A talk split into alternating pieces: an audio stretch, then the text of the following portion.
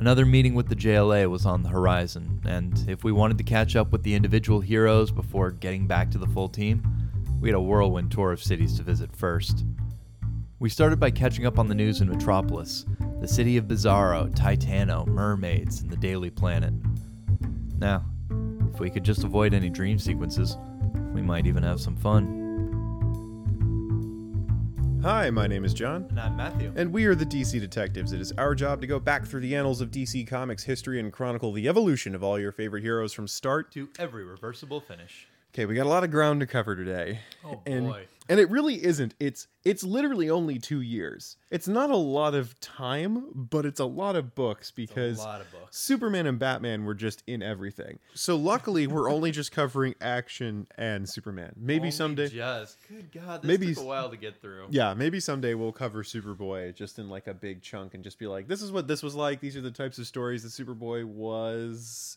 Uh, bottom line, though, we're covering a, covering a lot of action and a lot of Superman comics, so we're just going to dive right into it. I know Joanne's like got her clock ready. There's cats all over the place because the office is in construction, so if you hear weird noises, it's cats. Okay, so we're going to start with Action Comics number 258, November 1959. A rebel general of a foreign nation uses Cosmic Man, a really elaborate robot that he creates, to uh, attempt to win over the nas- uh, the nation's president and get the robot invited there so he can use the robot to assassinate the president. And obviously, Superman is a foreign correspondent at this time and notices that Cosmic Man is a robot and stops him effectively. Action Comics number 259, December 1959. Red Kryptonite teleports Superboy into the future to basically just hang out with Superman, and Luthor says, Well, this is a great idea, and pits Superman and Superboy against each other, or he'll kill Lana Lang, adult Lana Lang, and Lois Lane. Which I guess was a story. It was really stupid because like the first half is Superman and Superboy like fighting about like, well, you're a lot more boring and mean than I thought I'd be in the, in the future, and like you're an idiot when I was a kid, and just it's a stupid story. And and it's especially like disjointed. Like Yeah. we're gonna see that over and over again. These these don't feel like well structured stories. We've been spoiled the last couple episodes. Yeah. reasonably well structured stories. Yeah, and and I'm gonna I'm gonna go out on a limb and say the best writer of this group is is Siegel. Because he wrote my favorite story. It's not the best story, but I think it's the most well written story. We've also got uh, a number of artists going around. Um, there's there's Otto Binder who uh, is one of the writers. So the, the writers we've got right now are, are Siegel, uh, Bernstein, and Binder. Uh, Otto Binder, Robert Bernstein, and Jerry Siegel. Obviously, Jerry Siegel is one of the two men who was credited with the creation of Superman. And then the artists you have uh, Wayne Boring, uh, Al Plastino, Curt Swan, and Schaffenberger. And I think my two favorite here are Swan and Schaffenberger. I like Curt Swan's. Kurt Swan does good proportions on humans, and it's a lighter, more cartoony feel. And Schaffenberger, as we've said, every time he shows up, does just an amazing job of doing really, really good art. We saw him on Green Lantern, we see him in Superman. So he's just around doing good work. So we're going to move on to Superman number 134, January 1960. Happy New Year. An evil scientist from Kandor named Cull X teleports himself into Superman's place, takes Superman's place, attempts to ruin his reputation because when Kull-Ex's dad was on Krypton, he believed that Jor-El stole his idea for a car for Krypton and vowed to ruin Jor-El's future and blah blah blah blah blah. Eventually Kull-Ex realizes that he ruined his dad's chances and Jor-El just by happenstance came up with the exact same idea and feels bad about it and then they switch back after Supergirl's like you're not Superman because you obviously don't know who I am. Action Comics number 260, January 1960. Superman and Supergirl use disguises to convince or fool rather some aliens who have a, you know, vengeance boner for Krypton uh, for Kryptonians. And um as they find that there are Kryptonians on Earth, they vow to destroy it and then basically Kara pretends to be a woman named Mighty Maid that woos Superman to go to her dimension and leave Earth. So the aliens are like, well, there's no Kryptonians for us to kill. Guess we won't invade Earth. And then they leave. And there's there's a weird moment of of Superman and his cousin kissing romantically uh, to sell. Was there actually a kiss? Oh, yeah. God, I didn't notice that Yeah. the first time through. they they sell the romance so much so that Lois falls for it. Let's put it that way. I mean, Lois falls for a lot, but we as the readers fall for it. Right. So that's weird, but you know, whatever. Superman number 135, February 1960. Lois attempts to prove that Clark is Superman. For for pages. Again. Um, the return of Lori Lemaris. Remember how we said there must have been some sort of editorial mandate about mermaid girlfriends? Well, Superman's mermaid girlfriend is back, and uh, he tries to marry her, but ends up in in some ensuing conflict. Lori gets hurt, and Superman must find a, a doctor for her. Finds a merman doctor from another planet, who then she falls in love with, and she's like, you know what? Maybe I should live with the merman, who can live under sea with me forever. Not that Superman can't, which I feel is a weird excuse but it seems very much like she tries to pull a like it's my people sort of an excuse and i'm like that's strange. So yeah. Yeah. I'm just like there's no reason why you can't be with him lori. I don't understand what what's going on here but she seems very adamant that her and and kal-el cannot be together so they are not.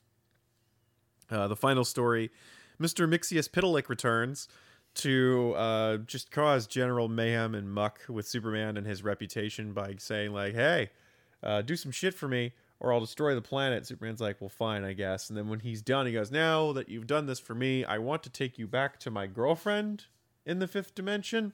But I can't decide if I want you, Superboy, or Superbaby, which was a thing, I guess, at the time. okay. So he makes Superboy, Superbaby, and Superman show up.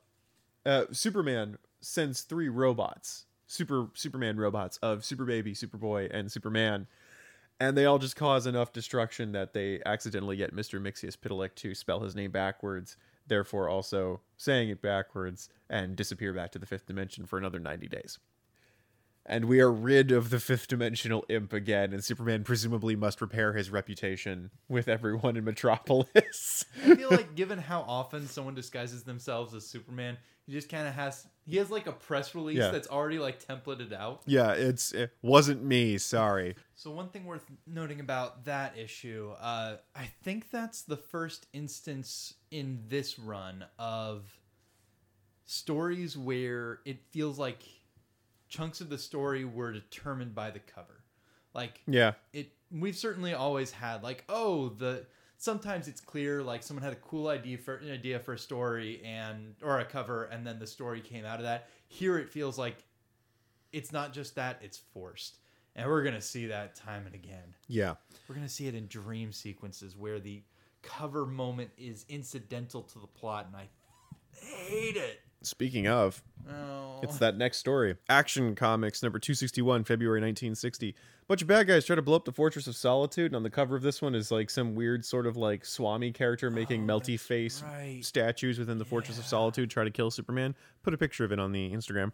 Yeah, a bunch of guys try to blow up the Fortress of Solitude while Superman's walking people through it to like for charity and explaining what things are in the fortress. And of course, they don't succeed. And one of the things has to do with the Swami ghost mist human person. I say Swami because it's a a guy dressed like a genie. Essentially, it's it's generic weird Middle Eastern villain, but also a space force mist ghost man. It's it's not important. that's the name of the next power rangers series Space Force Mist Ghost Man. Yeah, sure. It's like Danny Phantom, but worse.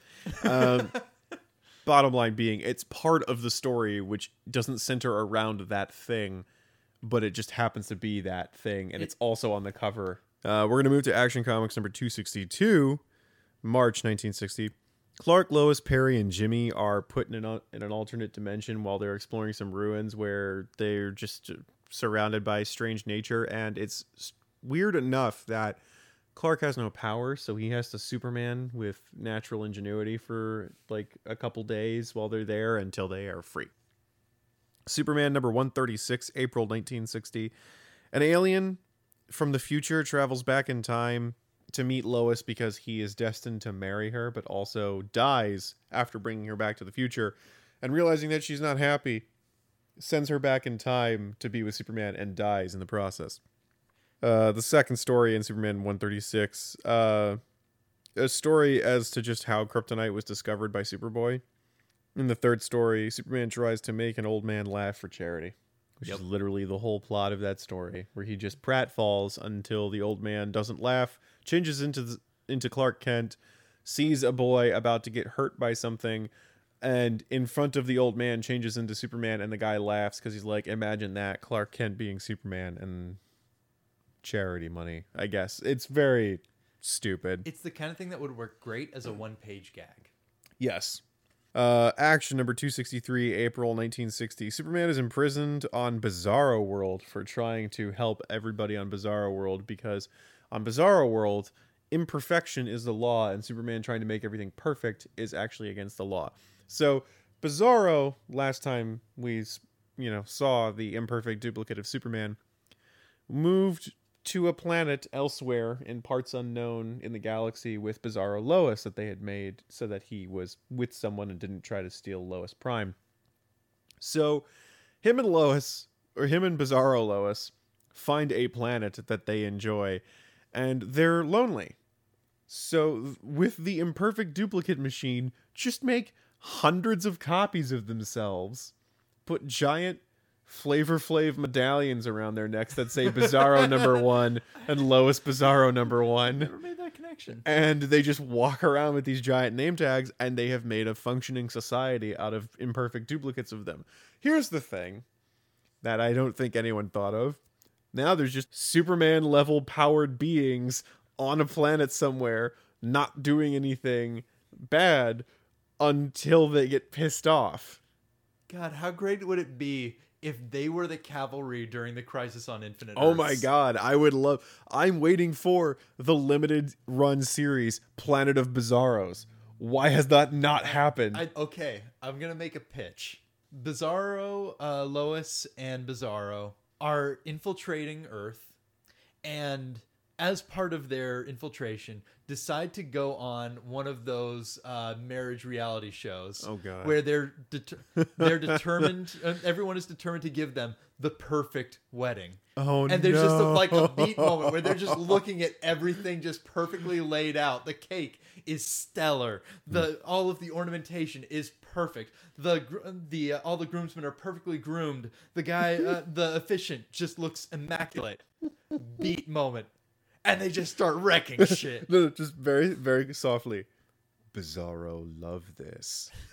He loves it. Bizarro love this and just starts destroying everything because Bizarro speaks in negatives Uh, and or opposites. Yep. Oh my god, that would be amazing. I just want, I want Waller. Oh, just you like, know. Oh, You know God, Waller's who pissed gave- as hell. Who gave Bizarro nice things? Yeah. Anyway, Bizarro's aside. Um, yeah, so Superman is imprisoned at the end of the story, and that's where Superman number one thirty. Uh, and that's that's where Action Comics number two sixty three actually ends, and we move on to Superman number one thirty seven, May nineteen sixty. Um, a Force clone of Superman is raised by two criminals and becomes Super Bully, very original, and is then finally tasked when he is an adult because this guy has been growing up on Earth the exact same time as Clark to finally get rid of Superman. And then when he realizes that he's been used by his parents, just shows up at their place and blows himself up because he's a Force entity and destroys himself. And I'm not talking Force capital F like use the Force Luke. I'm talking like force of nature, cosmic physical kinetic energy force that like some sort of force clone was made when Clark's rocket struck a ship with scientific apparatus on it as Krypton exploded and this clone was made. It's like a Green Lantern construct. Yeah. Action Comics number 264, May 1960. We return to the storyline where Superman is imprisoned on Bizarro World. And he essentially just kind of has this weird dream about like having been turned into a Bizarro himself, but with his oh, own wits. God, that goes- all a dream. goes back to Earth, and everyone's like, "No, you're Bizarro," and then wakes up, realizes that he's still on trial, says like, "Hey, your Earth isn't imperfect; it your bizarro world looks like my world. Shows them a picture of the planet from a distance and they're like oh shit yeah i guess our rules don't make any sense i guess? Like by showing them a picture of their planet it immediately invalidates their entire code of law. And they're like we're sorry superman. And he goes no it's cool. Hold on and terraforms their planet into a cube So good. so that they're happy. And they're like wow that superman's an all right guy. Thanks superman. And he's like you got it bizarros. And then just fucking bails. And that's the end of the story. And i'm like okay still a giant planet full of superman level beings that think the opposite of normal conventional feelings that are very easily pissed off. Shouldn't we be concerned about this but no apparently not um action comics number 265 june 1960 superman helps hyperman live his best life before he dies hyperman is just another superman level entity in a different dimension who has pretty much the exact same life as superman it's really kind of the first in my opinion hint at a multiverse version of superman Huh. because he's he's superman Yeah. just with Yeah. slight differences and he's in a different dimension which could be universe that's a that's a multiverse version of superman they look almost identical in fact identical enough that they try to do the let's fool hyperman's girlfriend into thinking that he's actually who he says he is and not hyperman beca- and have superman dress up like hyperman it's a it's a, it's a multiverse superman Throw Bruce into the picture, and suddenly everyone's confused. yeah, really. And so, oh God, yeah, Bruce looks exactly like Clark because mm. all men look the same. Dumb. Turns out, if your art style is really restricted, Yeah, really. God. So Superman goes to Hyperman's world, realizes that Hyperman's actually going to die very soon due to the radiation uh, that he's absorbing through his kryptonite, and gets Hyperman to accidentally. Uh, he- forces Hyperman to reveal his identity so he can live his life with his love for about a year before dying of radiation poisoning, essentially. And uh, it's kind of a weird, shitty, like, he didn't get to decide that's how he wanted to live his life Yep. but also Yaya kind of let him live a really nice way instead of him denying the love that he clearly felt for this woman. It's very gray area, but also he's lucky it worked because if it didn't, it'd be a problem. yeah, it. Honestly, the the thing that gets me with it most is it's an occasional reminder of hey, if, if it takes this much for your not clone to live a happy life and accept happiness, go get therapy. Yeah, really. It's there's a there's a lot going on there. Superman number 138, July 1960. Titano the Super Ape returns. So, do you remember the last time we covered Superman? If you don't, go back and to remember. Yeah. go go back and listen to those episodes. Um, Superman and Lois Lane encountered an ape that was bathed in kryptonite rays in space, very much a la Fantastic Four, and became giant and had kryptonite vision. And Superman chucked it back into the past to be with dinosaurs because he's a dick like that. and Superman's like, I wonder how Titano's doing as he looks with this ancient Kryptonian machine that he's been fiddling with in his Fortress of Solitude, and he's like, "Oh, it's a it's a past time viewer. Perfect. I can look at that giant ape that I was mean to." And the machine isn't just a TV viewer; it's also a teleporter. So it pulls Titano out of the past and back into the present. Superman has to deal with it, and just ends up sending him back into the past. Uh, the next story is Clark goes to a costume party dressed as the devil, and God, I forgot about that. and like everyone else at the party is dressed as superheroes, which is hilarious. Like Aquaman, Batman, Green Arrow, and I'm like, hey, look, we've acknowledged that these people exist. They very easily could have just done generic Halloween people, but I'm like, you guys are actually saying like these characters exist because remember, 1960 is when JLA is happening, so they have now fully committed, aside from Batman, to acknowledging that the these other heroes exist within the DC universe as far as Superman is concerned, which I thought was kind of neat. Um, and while dressed as the devil, sees two criminals being shitty, and shenanigans ensue as he pretends to be the devil, and Superman's his way into convincing them to be good and surrender themselves to the police.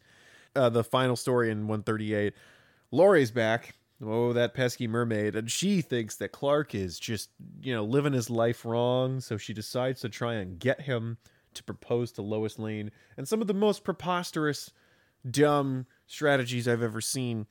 And uh, by one of them being putting lifelike Lois Lane masks on fish so that when he goes underwater, he God, just sees Lois's face on fish.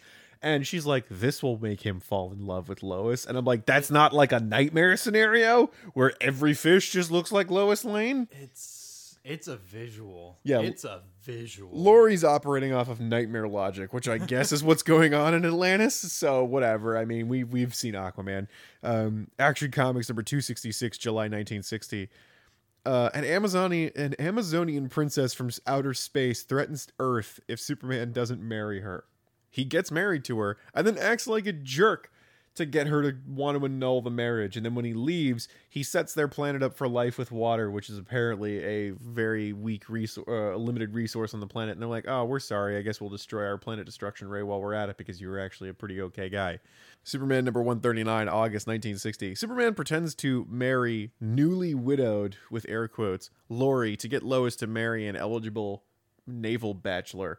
Um, essentially, Clark sees Lois being pursued by a guy who is wealthy, powerful, and handsome, who actually genuinely likes her, and says like, "Gosh, Lois shouldn't wait for me. She should be with this guy." So he goes to Lori and her mermaid husband and is like, "Hey, I got a plan.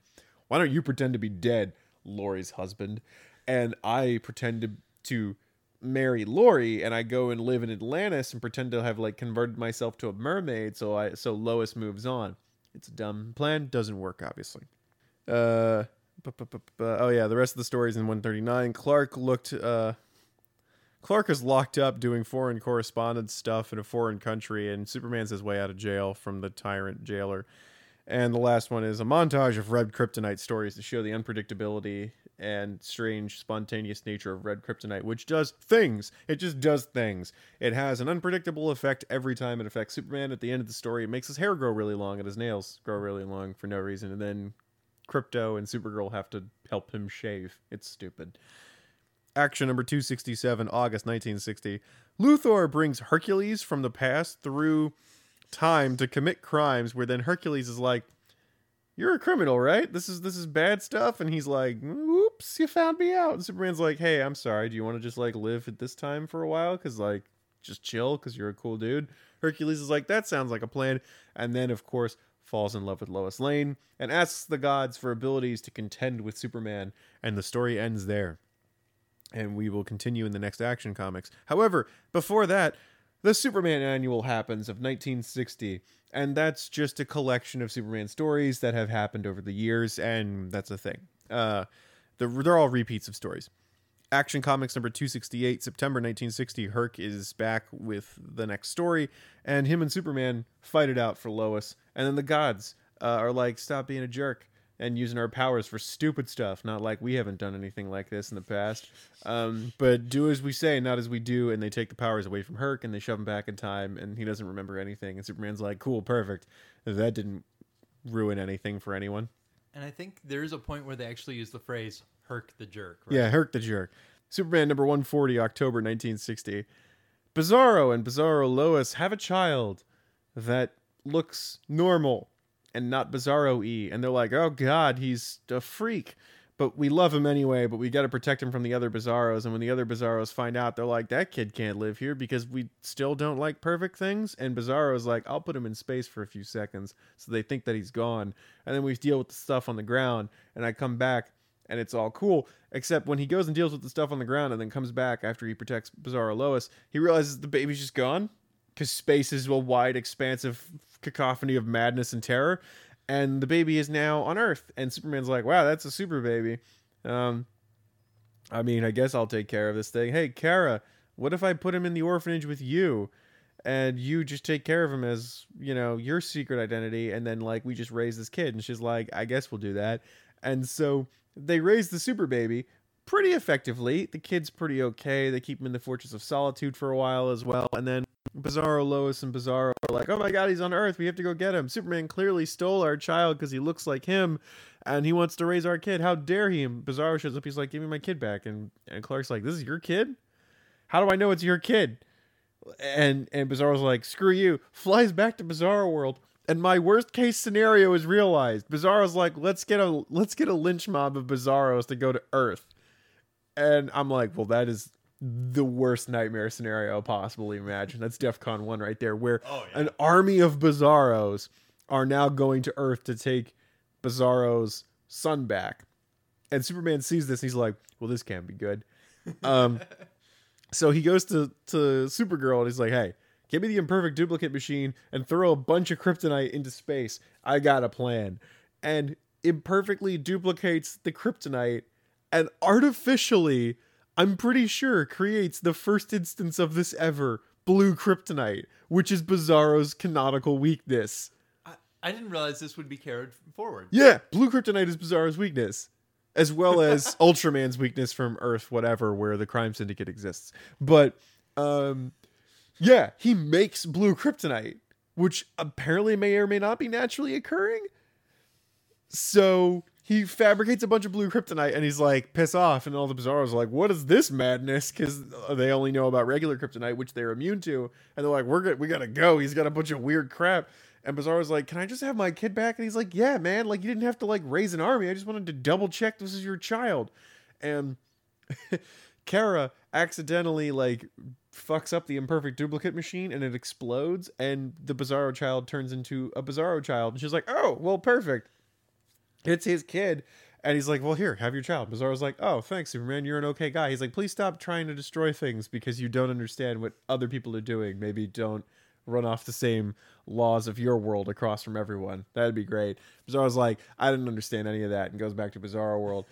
But in the meantime back I at learned nothing. yeah i'm me have learned lots i don't know. Although think they, they don't do the uh, the opposite. thing. yeah, they don't do the opposite, but they just say like he just prefers things that are opposite to Superman, but they haven't had him start to speak opposite. I love that that uh, speaking quirk. I, when Oh, yeah. introduce it. I'm going to be so. I'm I'm excited for that. So when the imperfect duplicate machine exploded, it also made an imperfect duplicate of Supergirl. So now there's Bizarro Supergirl, and she's like, "Hey, that baby's mine." And Bizarro's like, "Who are you, bitch?" And Bizarro's it's like, "Yeah, double that. Who are you?" And she's like, "I'm his real baby, his baby mama." And everyone's like, "This is all very confusing." And they fend off Bizarro Supergirl, who's like, "I'm gonna get my revenge." Lands on a on like an asteroid nearby Bizarro World, where there's some blue kryptonite, and dies. Yeah.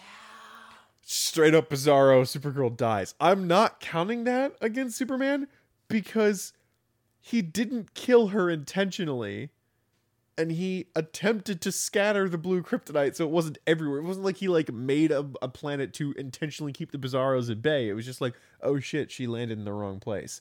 That was kind of like a, an ending of her making, and it's just a very weird story. Yep. So now It's- there's it's no the same situation where it's uncomfortable but not a day. Yeah, a, a very uncomfortable, but not not necessarily a problem.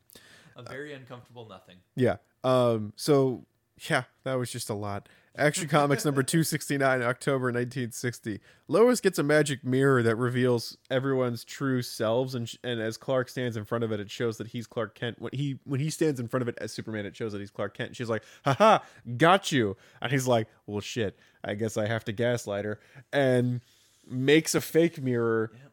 switches it out for the real mirror and it shows her and him as like really ridiculous looking and he goes like oh also i guess the magic inscription lies to you and she's like well this is bullshit and breaks the mirror immediately giving herself bad luck for the rest of her series superman's girlfriend lois lane. And and he's like Big mirror too. thank god. And he destroys the mirror in a volcano. And i'm like you're not gonna keep that in the fortress of solitude? But whatever. Like truth telling seems like a useful a truth telling mirror made by Merlin that was given to Lois by her uncle. I feel I want like to meet the uncle. I want to meet her her uncle as well, but also we keep seeing her sister Lucy uh, showing up occasionally, and I don't know if these are the first canonical appearances of Lucy Lane, but apparently she could. Presumably, she's showing up in Superman's girlfriend Lois Lane, um, but we Lois has a sister named Lucy. Uh, Superman number one forty one, November nineteen sixty. This is the one that actually this is Siegel, and this is the one that I really liked. Mhm. Superman is teleported to Krypton pre-catastrophe, meets his parents, and is employed by his father to work with him in a science shop. While on Krypton, he meets a beautiful actress who's immediately taken to him because he's not like any other man that she's met. Guess what her initials are? LL. Uh, because he can't have anything. The Mermaid Girl, Lana Lang, uh, Lois Lane, and now Lyla Lerrol. Lila and Superman hit it off great. They're a loving couple.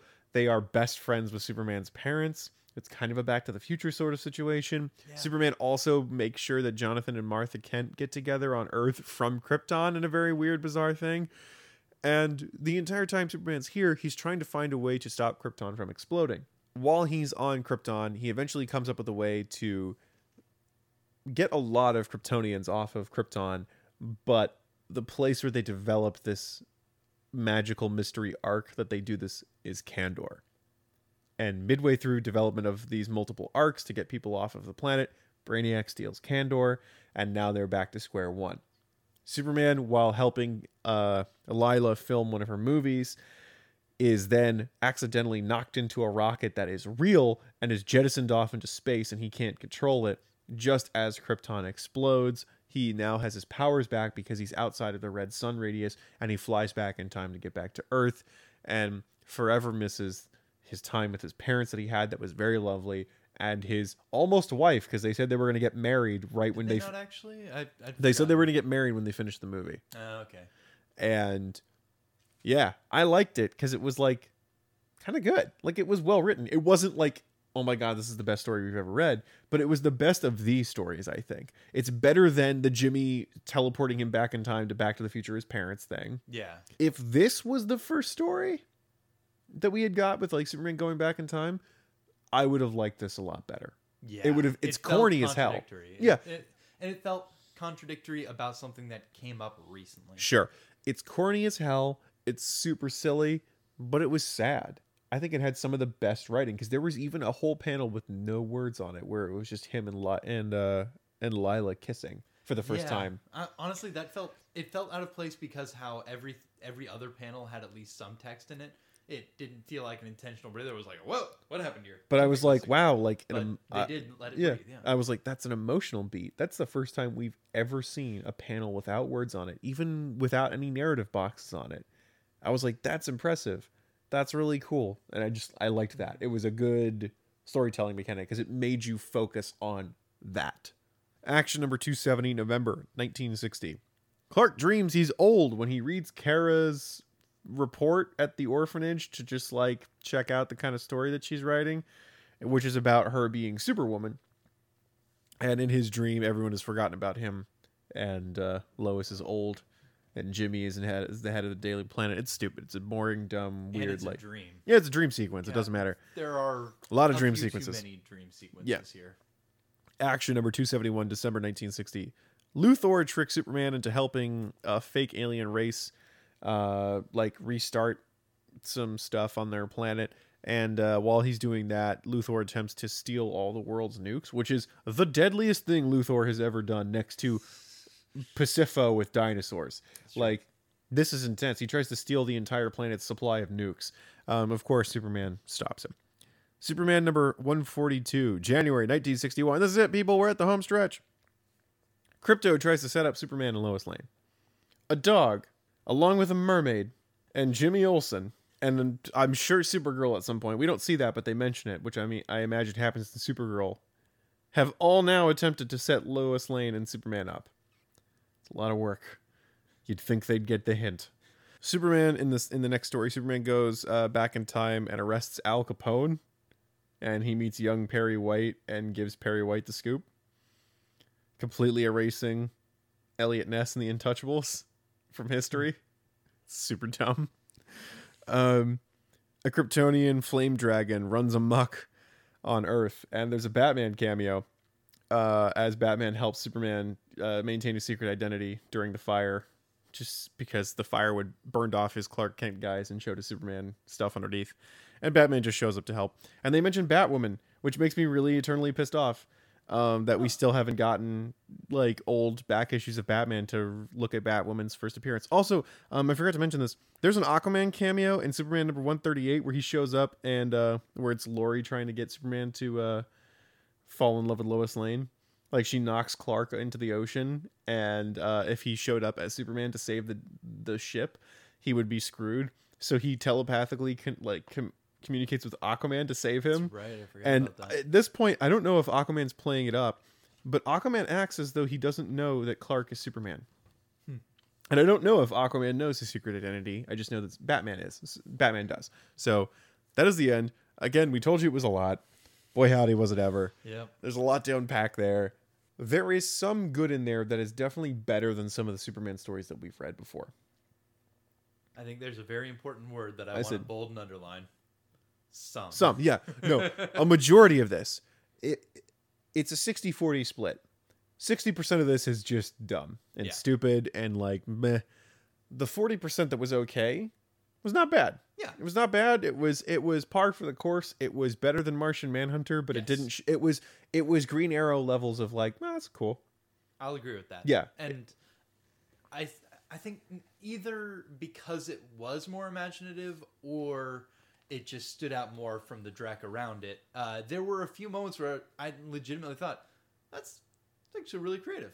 I yeah. like that. There were definitely there were eh, yeah, Wonder Woman, Green Arrow. It was very similar in the in the quality of those other books, and I think that was um okay. But there wasn't enough of that to make this read through seem really like, wow, that stood out. All right. So in the first Superman story, I think it was, there's a bit about Superman, or it was uh, someone trying to frame Superman, uh, ripping up the transatlantic cable. Uh, That's and- right, yeah. Yeah, to use it in order to save somebody, but it's like, man, in the process of saving those guys, Superman just wrecked the shit out of the transatlantic cable. So I was curious, so I looked up the transatlantic cable, and I first off, I didn't realize like how far back it went, uh, 1858, uh, and apparently it had taken a number of tries because they'd get it set up and then it'd get destroyed. They would get it set up and then it'd get destroyed. But what really entertained me was the transcript of the first day of messages sent from Canada to uh, England during the test period. I'm just gonna read you the transcript because it's it's it's not quite extremely online, but it feels like a text message where you're just trying to organize something and your friend is not responding slightly. Uh, from Newfoundland to Valencia, August 10th, 1858, the first day. Uh, time sent. Uh, I'm actually just going to read. I'm not going to say the times. It goes from 2:23 a.m. to 10:38 p.m. at night. Just in order. Repeat, please. Please send slower for the present. How? How do you receive? Send slower. Please send slower. How do you receive? Please say if you can read this. Can you read this? Yes. How are signals? How are signals? Do you receive? Please send something. Please send V's and B's. Adjusting signals. How are signals? Oh god. It was like three days of trying to get it working before they finally got like a full reply back. Like Three there's a line in there where this is the fir- this is the first thing that was sent by this station. Then a couple lines later, this is the first thing that was received from this station. oh. Like that's the thing. It was like a ten day like ship turn ship uh, time to go from one end to the other. So it's it's not like hey, I'm working on this connection. Let me call you and walk you through it. Yeah. It's we said we were gonna keep trying for this, and let's just keep going. The best part is the first official message was from uh, Queen Elizabeth to um it wasn't I think it was Taft. No, uh I don't remember which uh US president, but it was a congratulations uh message and it was long. It took 16 hours to send Jesus. Because my guess is they weren't good at uh, Morse code yet, but I think there was also a lot of like repeat back and forth. Like, did you get that? And like, please repeat this chunk to make sure you got it correctly. And it's just that blew me away. Wow. Uh, Just reading that transcript, especially, it felt been there, buddy. Yeah. I've done those uh, middle of the night working with uh, the engineers in China, trying to get things working. Yeah, that's a lot of that's 3 days worth of the Verizon can you hear me now commercial. Yep.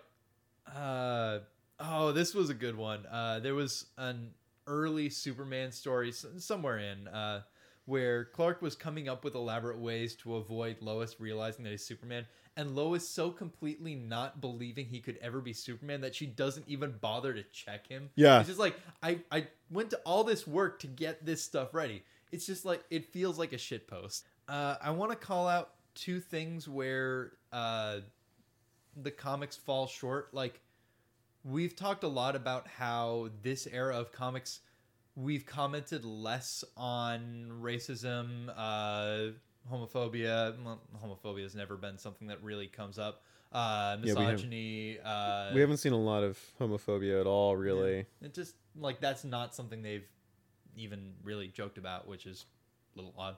Uh, but the reason none of those things have really come up is just they don't come up in the stories. Like I think with uh, with Adam Strange, it was like all these other all these like foreign peoples look remarkably white, but that was kind of the extent of it. Yeah. Uh, and the same continues through here, but there were two particular instances. Uh, Lori the mermaid, when she's on land, uh, she disguises herself like she disguises her uh, fishtail by pretending to be disabled uh, and having a wheelchair. And wow, this is her reintroduction is spectacular for how poorly it handles. Oh, let's have the person who is disabled like be like immediately explain hi my name is x and i am uh, i am disabled and use a wheelchair. Uh, the line is thank you. As you can see i cannot walk. I decided not to let it prevent me from leaving my native land to enter your college. As she is falling out of the wheelchair and superman is catching her. Yeah. yeah it's no Thankfully, thankfully, when she gets married, she never goes back to the wheelchair. Yeah, it's it is a terrible. Uh, it's not in. I'm sure they didn't intend for it to be a representation of Oh, sure. disabled wheelchair using folks. Uh, but oh boy, There's if a it diff- were, yeah. this would be a terrible example of it. There's a difference between that and Barbara Gordon. Let's Yeah. Just put it that way. Oh yeah, and uh, much power to every writer who made Barbara Gordon as Oracle such a good character. Yep. Uh, the other, the other thing that they do, uh, content warning, uh, they bring back quote unquote midgets. Uh, like I, I know that's something that we as a culture have either decided or have more, probably more accurately, caught on that that's not a word we should be using. But don't use it, and don't use little people as like your villains without any good little person, like actual honest good little person representation.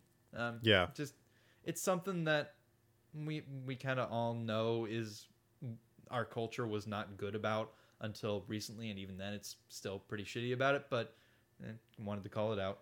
Oh, this was interesting. Uh, complete change in subject. Uh, Lori and Superman also get a no text kiss.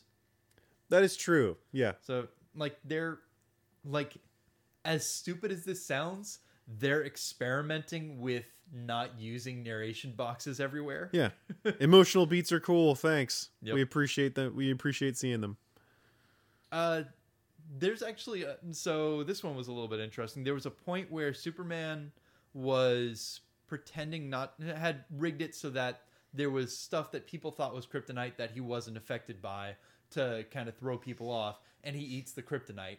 And then years later in I think the 70s there will be a bit where Superman demonstrating demonstrates that he isn't affected by kryptonite anymore by eating kryptonite. So it's just kind of a visual motif that Yeah. we'll see again and again. And Eating rocks. Always a great idea. But I mean it makes sense like that's one of the best ways to show like hey, I'm not affected by Yeah. this at all. It's the ultimate no sell. Exactly. Yeah. Uh, but yeah, it's a little entertaining. Um, oh, here's a little fun fact. So at one point, Superman shows off for the Metropolis Rams. Like there's a Metropolis Rams branded plane that is almost hit by something, and he shows off in front of them. A ball that Titano throws. Yeah, that's right. Uh, I don't know for sure that this is a reference, but it might be because remember how at one point, way in the distant past, like in the, uh, I think when he first debuted in action before the first Superman comics, and probably even before like action number three or even, uh, Metropolis was kind of Cleveland. Yeah. Guess where the Rams were originally from? Cleveland Rams. Yep. Yep. For up until eh, only up until 1945. So even by this point in time, they were already in. I think they were in L.A. by this point. They, they were probably the LA Rams at that point, yeah. All right. Uh, let's see. Other stuff I've got. This one just bugged me. So there was the story where uh, I think Luthor was trying to. Yeah, Luthor was forcing uh, Superboy and Superman to choose between Lois and Lara. Uh, Lana? Lana. Lana. They- Lana! what? Danger zone. Uh, so especially on especially on the cover, uh, it's both Lana and Lois saying to choose them to be saved, not to save the other person. Right, and were- that that was that bugged the shit. I mean, it's like Really weirdly selfish. Yeah, in a story where like self in a story setting where self-sacrifice is almost always coded as oh this is the good guy thing to do, uh, it made them feel venal. Yeah. Uh, I really hated all of the it was just a dream bits. So It dumb. sucked, especially like especially when the when the story was a dream and when the entire story was a dream. It was annoying, uh, like the uh, oh I got old uh, story, but also there was the second part of the Bizarro story where the first third of that story was him imagining himself being transformed into a Bizarro and uh, goes back to Earth and everybody freaks out because first off, okay, so there's two things there. First off is it was on the cover, so it felt like okay, This is going to be important. it, yeah, it was another one of those let's shoehorn the cover moment in. Uh, and second, Superman didn't learn the important thing from that, which was have some sympathy for Bizarro. Like, I don't think he didn't have sympathy for him. I don't, I don't think that was the problem. I think the problem was he was worried that no one would believe him when he went home. Superman felt bad for Bizarro to the point I- where he tried to help the entire planets have nice houses. this is getting a little more out there on the limb and assuming some awareness and cultural awareness of the writers that they pro- they don't have. Uh, it feels like the response to that is, "Oh, I see why they're not fans of the perfect white picket white picket fence scenario." Uh, but again, this is Well, that was the thing was I don't think that was it so much as he saw people living in squalor and tried to fix their houses. I do think there were tones throughout that story of showing up and being like, "Oh, everybody wants to. Everybody should. Everybody wants to live in corporate gentrified housing." Let's see if I can find even what he says when he does that. Nope, nope, you're right. 100%. 100% you're right. He he tries to teach them how to do it right. That's the line. Um I'll show them how to do things right by fixing those broken down homes. I'll have these homes all straight straightened out and looking neat in a jiffy. The owners will be pleased when they see the results. And it's also like that's a that's a lens that I I know I haven't cultivated well enough. It it looking at things from the perspective of colonization uh, is something that it, it is a cultural lens that I'm not as good at. So it's good that we're having these conversations and sort of is this a model that we should apply here? Right. Uh, and has its strengths and weaknesses. Yeah. Uh, let's see what else.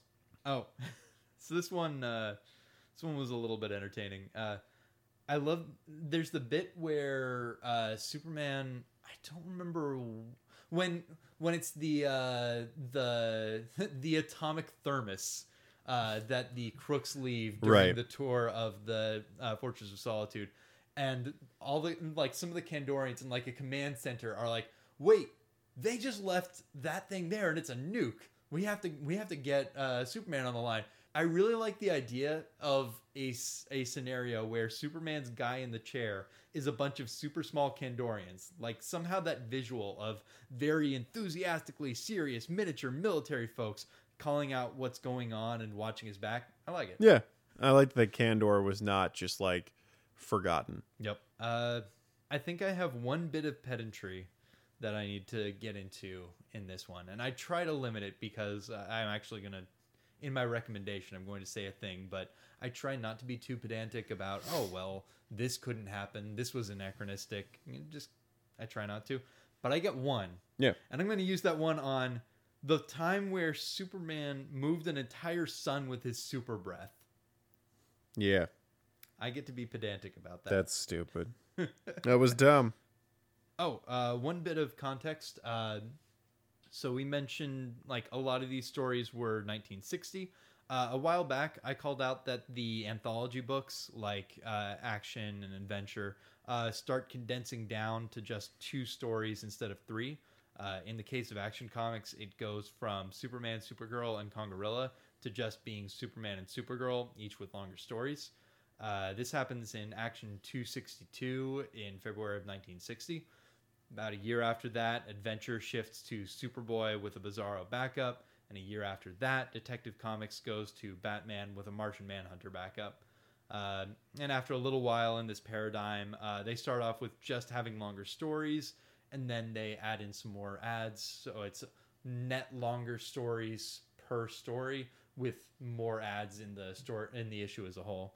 Uh, just want to remind people, like I don't remember which episode I go into that a little bit more, but yeah, that change is happening now of longer stories and fewer uh, longer stories and fewer stories per issue in the anthology books. Uh, hopping back to Bizarros for a minute, I really like that they were so consistent about bringing up and mentioning and then having it play off in plot the fact that imperfect copies and being against perfection Yeah. it worked so well with the reveal of uh, the reminder of hey your whole world is like a perfect sphere oh well shit uh, i guess we do live on a perfect planet Yeah. uh, and then the uh, imperfect copy of kryptonite makes blue kryptonite it's like that just that bit of uh, intra-universe logic it worked for me yeah. it. no, I, I like I like the continued use of the imperfect